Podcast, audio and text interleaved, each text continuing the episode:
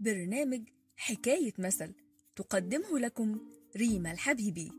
وأنا صغيرة كنت لما أتعرف على حد لأول مرة كان يسألني اسمك إيه فأقول له ريما.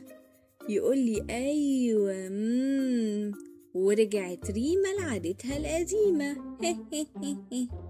بصراحة ما كنتش ببقى مبسوطة وفضلت أسأل كتير إيه حكاية ريما وعادتها القديمة دي؟ وفضلت أدور لحد ما عرفت أصل الحكاية. تعالوا أحكي لكم. المفاجأة إن أصل المثل ما كانش ريما كان حليمة. وحليمة دي تبقى زوجة أشهر راجل عربي مشهور بالكرم والسخاء والعطاء حاتم الطائي.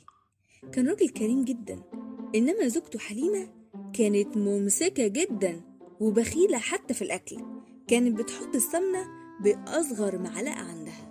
وفي يوم من الأيام حاتم زوجها قال لها بقولك إيه يا حليمة هو أنت تعرفي إن اللي بتحط معالق سمنة أكتر عمرها بيطول أكتر؟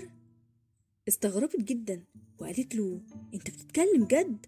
لها طبعا طب حتى جربي هتلاقي نفسك هتعيشي أكتر وأطول وبقت فعلا تعمل كده تحط السمنة بأكبر معلقة وتحط كتير لما طعم الأكل بقى تحفة وجميل وفي يوم من الأيام اتكسر قلبها لما مات ابنها الوحيد.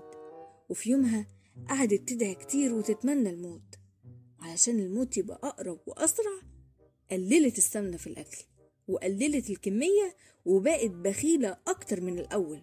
يمكن لما تعمل كده تموت أسرع وتلحق تشوف ابنها.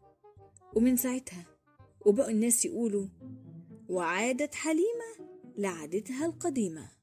إنما إيه حكاية ريما بقى وليه المثل اتغير؟ من حليمة لريما ده اللي أنا هستناه تبعتهولي في التعليقات.